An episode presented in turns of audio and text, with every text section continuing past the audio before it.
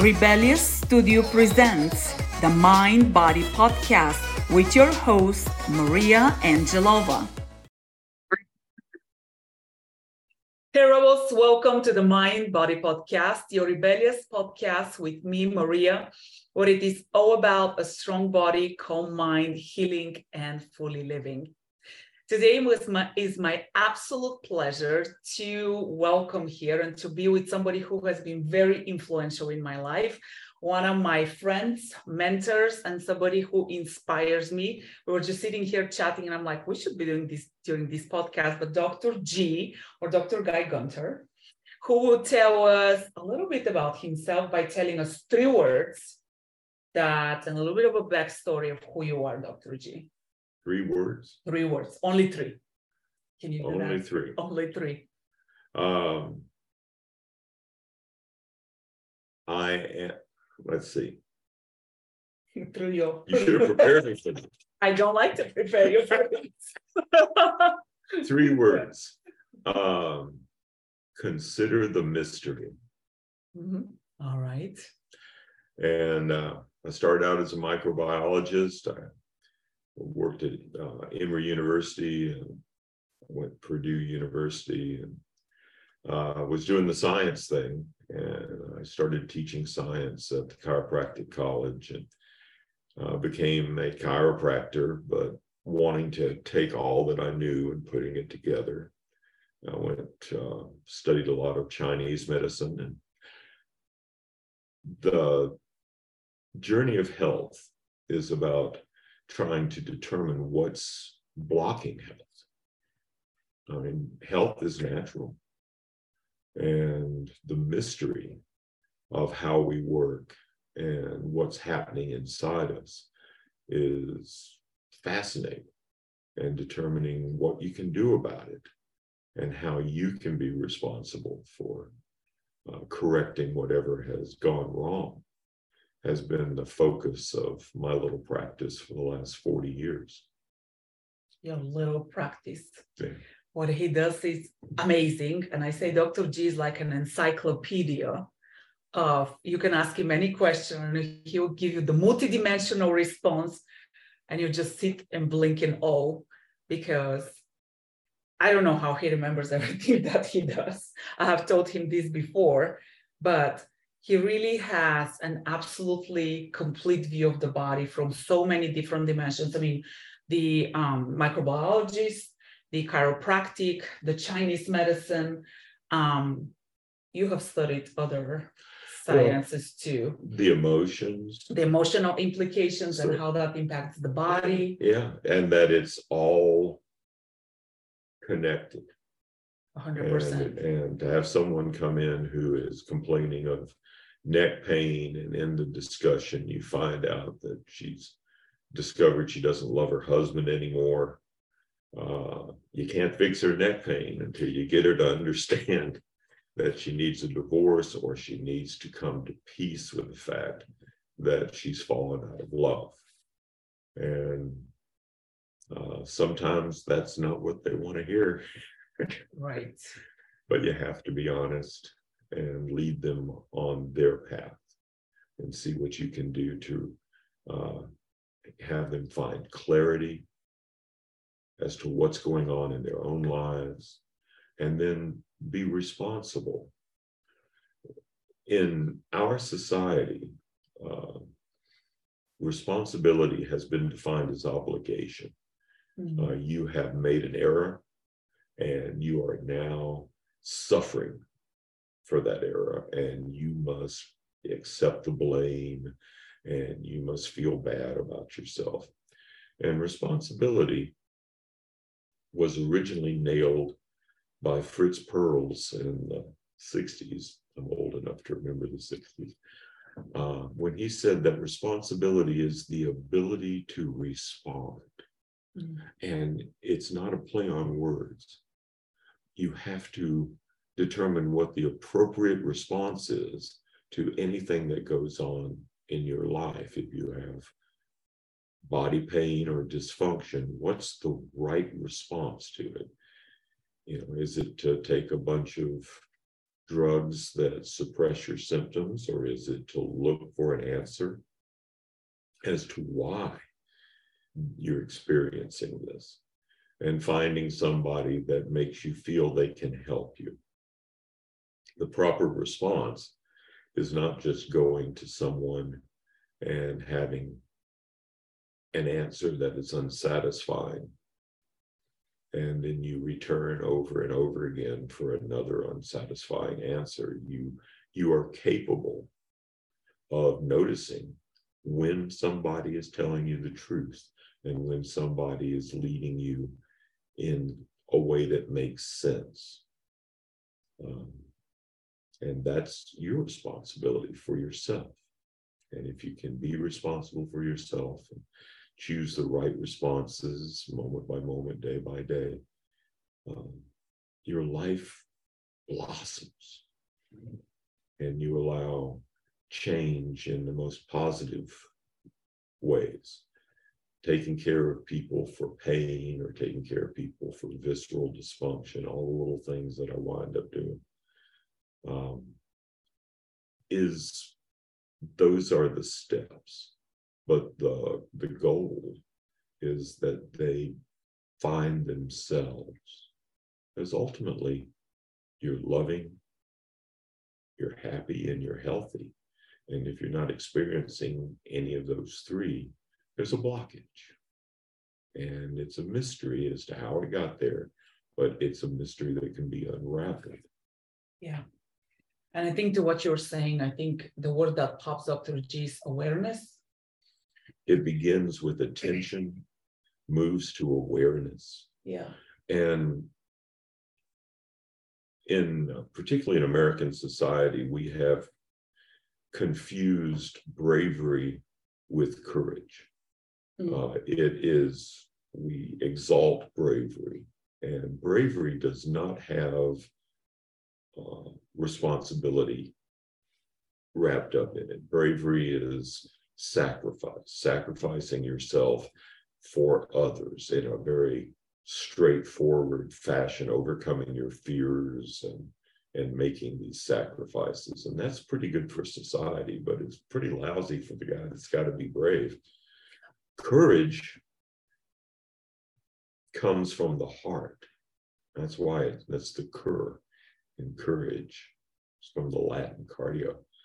And uh, when you reach into your heart for strength and you reach into who you know yourself to be, or in uh, the difference in courage and bravery in war, is that instead of mindlessly running towards danger, you feel the love and the comradeship around you, and that propels you to perform an, an act of courage. And oddly enough, when you are using courage, you are more successful. And I would like to tie courage to something we were just talking about, and that's, and you mentioned it already, but the personal responsibility. Let's take it in the in this example, in the case of your well-being, your wellness, being in charge of identifying the cause rather than you know, nowadays it's easy to pop a pill to subdue the symptoms and move forward because who has time to process emotions or think about emotions?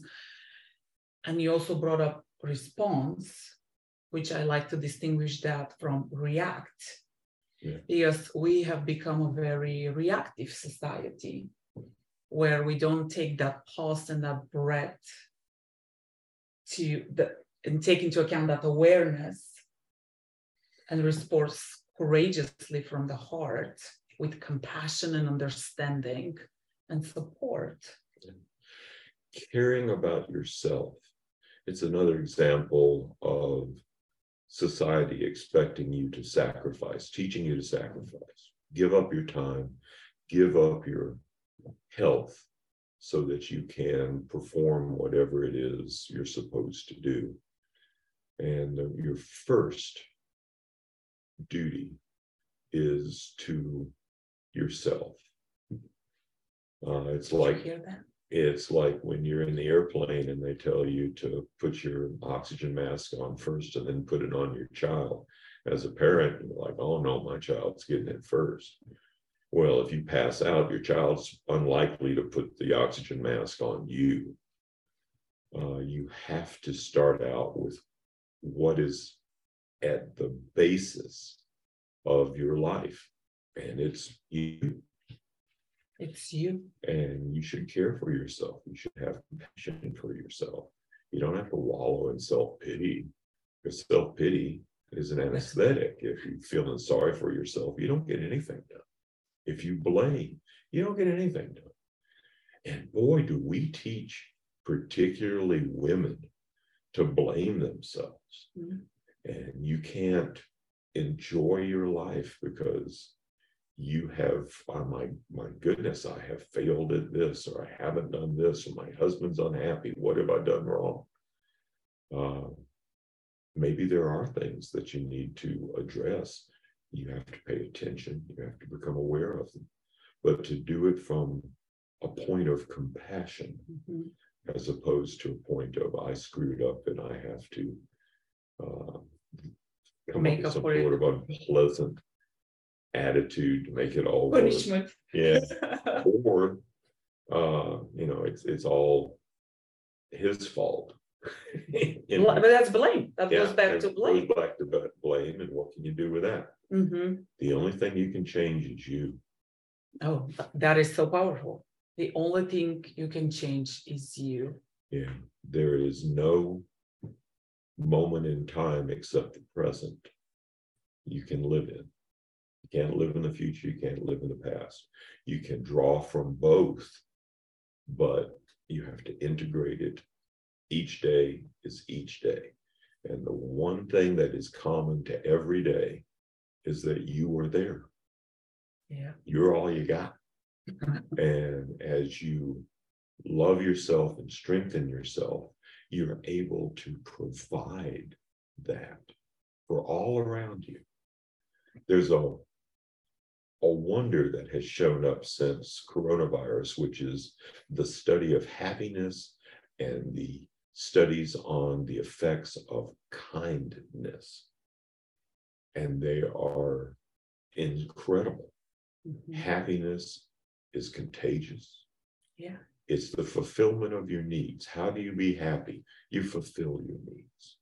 You have a need to be loving. You have a need to know yourself. You have a need to take care of your children. If you're handling your needs, you will feel happiness and kindness. If you are presenting kindness, your brain changes. It starts functioning in higher ways. And good things have a tendency to start showing up because the kindness is opening you to more positive opportunities. You're no longer defending yourself against an enemy universe. Yeah. But also, everyone you're kind to benefits their their brains increase too. Their brains Ripple expand. Effect. Yeah. Yeah. And kindness starts with being kind to yourself. Getting up in the morning and looking at the size of your hips in the mirror and just excoriating yourself because you think they're the size of a school bus is self blame and it and self punishment. It just doesn't get you anywhere. If you're unhappy with your body, look for a way to uh, to fix it. And one of the most powerful ways, and I was very surprised at this um, because I'm old, I guess. Uh, your wife. One of the most powerful ways to fix your body is Pilates. Oh. And possibly not going to a Pilates factory where everybody is doing Pilates in a real Mechanical. inefficient way. It's sort of like uh, 30 years ago, uh, I began to do yoga again. I had done it in my 20s. And getting up uh, towards 50, I thought I might uh, rejoin. and going to a yoga studio where there is a 25 year old who has turned yoga into standing aerobics. You know, we're going to hold the warrior pose for 15 minutes. And you, I was taught by people who we were, when you finished, you were energetic, you were calm, your body felt great. And then it gradually became some kind of harsh exercise. And Pilates, having patients come in to see me who had been to their Pilates class and they had pulled muscles in their core because there wasn't somebody standing there watching them do it and say, well, you know, you're doing everything more on one side than another. It's not, you need someone to help you really develop your understanding of the basics and then you can proceed. But it's an amazing activity. And, and I was introduced to real Pilates uh, through my dear friend Maria here, who, uh, as an American male, I resist any woman telling me what to do. and so I would spend an hour trying to be patient with the fact that this Bulgarian sergeant is barking at me about pull this foot in and raise that shoulder back. And, and once I got over my ego, uh, your ego just? And I began to actually uh, attain it. I was very, very pleased with the fact that it increases your energy. It makes your acupuncture system work better. It, it's it's just remarkable remarkable system. you know, something very important, and thank you so much for the shout out, Dr. G. But um, I was just having this conversation with another Pilates teacher last week mm. in terms of uh, teaching approaches. And the one thing that I personally have a problem with the commercialization is that we're taking Pilates and we're trying to fit it into the current definition of fitness instead of teaching people what Pilates is and why it starts slow and why it starts gentle and why it starts with awareness and ultimately, the goal of Pilates is to make you strong. I always tell people, I'll make you the strongest you have ever been. I don't know about the skinniest, right? Because that's has other factors. But we're no longer satisfied by just being strong. It's we have to heal ourselves. We have to push. And we were actually also talking with you now about the push versus flow energy and the impact that has on um, the youthening of the body yeah. and the youthening of the mind but yeah pilates is not and i i can say that because i came from the world of fitness of what's your heart rate what's your heart rate monitor you gotta mm-hmm. sweat you gotta burn this many calories to pilates. And it was a mind mind shift change for me as well.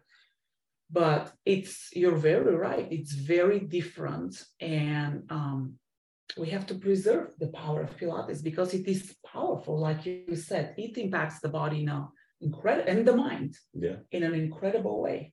Well an observation i made over the last 40 years was that uh, my hard body patients who were doing all of the heavy weights and and the runners you know they're running 40 miles a week 50 miles a week um, they weren't aging well. Uh, they were having a lot of joint injuries and and they would come in saying, you know, I don't what can I do about this? I said, well, you could lift less weight. And it's like I told them to sell one of their children. They just would fall apart. I can't lift less weight. I worked so hard to get to this point. I said, yeah, well, you're so damn old, you can't support the support it with your joints. I'll put I'll put joint supports on you. No. Look at the people who are looking healthy and are doing things in their latter years. What exercise are they doing? You know, as an old hippie, yoga was the big thing. And yeah, all of my peers that were practicing yoga and dance and um, I do Tai Chi, we don't age, not like everybody else. And you maintaining your your energy, maintaining your strength, and maintaining your flexibility are one of the keys to re- slowing your aging. I'm so glad that you brought flexibility because part of the education I do with people is it's not just about strength. Strength is great. You do want to be strong, but you want to have balance in your body and flexibility. And I tie the flexibility of the body with the flexibility of the mind mm-hmm. because they go hand in hand. Um, the control that you have over your mind, responsiveness versus reactiveness, control over how you move versus just randomly throwing your arms and legs around, like I call it flipping and flopping. There is a difference. And then the push energy versus the flow, right? So, so many times people would see an exercise, say, well, let me do it. And they're like, hmm. it's like, no, we're going to take a nice breath and allow the breath to deepen where you're going with the exercise, right? No, that's true. But with awareness, there is intent. Yes. I am intentional to, movement. I'm going to make this work and trying to, you know, try and dance, contracting all of your muscles at the same time. you don't get anywhere. You dance by feeling the the music. If you're actually listening to music, I'm old enough to have a question about modern music. but uh, back in my day, there was there was actually waltzing, and uh, to be able to feel that was the first really great dance that I learned as a young man because it didn't require much except being able to count to three and feel the swirl of the music. And in martial arts, feeling the movement, the flow, was very important. Uh, yeah. And the intent is not to be hard or mm-hmm. strong. You are strong. It's to allow your strength to express itself, to flow. I love that. To express your, yes, I love that. Allow your strength to express itself. I like that. In the Tao Te Ching, which is the, the book of the Taoists, it says that when a person dies, uh, their body is stiff and hard. But when they're born, they are soft and flexible mm. and capable of living a lifetime. Mm. So, suppleness, suppleness softness, yes. flexibility allows the flow of life. And as the flow of life diminishes, you become hard and stuck. And I can tell you, as a man in his 70s, that you will experience stiffness. And you could you know, take a bunch of pills and, and try and knock the inflammation out. Or you can get up and do some really nice flowing movements, a lot of breathing, and suddenly you're young again. Yeah. And that tells you where you need to go to find yourself to find you know because that's a responsibility thing getting up in the morning and how am i going to respond i'm going to have four cups of coffee and 12 motrin and i'll be better in a couple hours for a short period of yeah. time yeah, but if you can get and getting up and deciding okay i'm going to go out go out and breathe and dance yeah until I'm no longer stiff. Yeah. And uh, then I got to stand there and do my Pilates once I've gotten the stiffness taken care of. And while it's been, thanks to COVID, three years since I had a session with Maria, I still hear her voice as I'm standing there trying to get myself Engage your core. Get my Stay core. Yeah. oh God. I love it. That's what I do. All right. Let's get us close to wrapping up by tell us what's your definition of rebellious? My definition of rebellious. Yes. Mm. Um, rebellious is deciding your own path. um, there is the idea of rebelling against the consensus that's out there. Right? But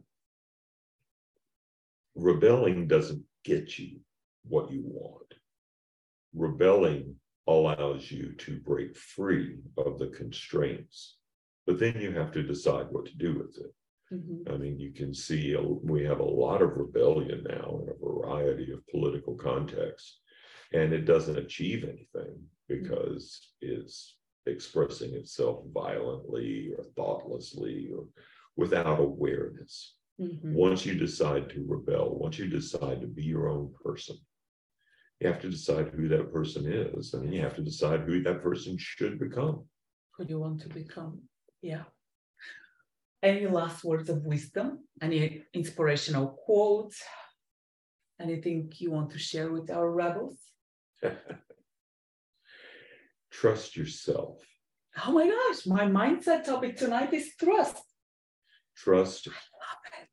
Finding someone who's trustworthy. Trustworthiness has disappeared from our society.